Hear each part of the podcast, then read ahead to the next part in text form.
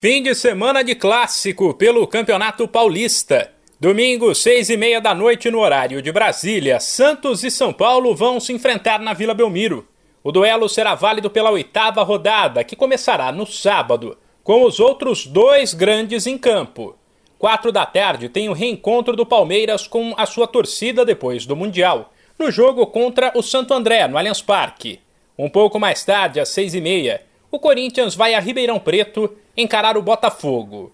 Pelo Carioca, haveria um clássico entre Flamengo e Botafogo no fim de semana, que foi adiado, uma vez que o Rubro Negro vai encarar o Atlético Mineiro na final da Supercopa do Brasil. A partida será domingo às quatro da tarde na Arena Pantanal, em Cuiabá.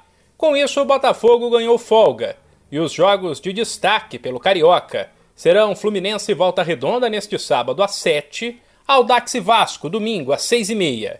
Em Minas, com o Galo fora da rodada, as principais partidas serão URT e América, sábado, às 4h30, e Cruzeiro e Vila Nova, domingo, 11 da manhã. E para fechar o giro pelos principais estaduais do país, pelo Campeonato Gaúcho, a dupla Grenal entrará em campo sob uma certa pressão depois dos tropeços de quarta-feira.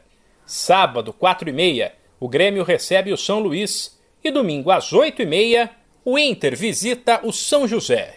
De São Paulo, Humberto Ferretti.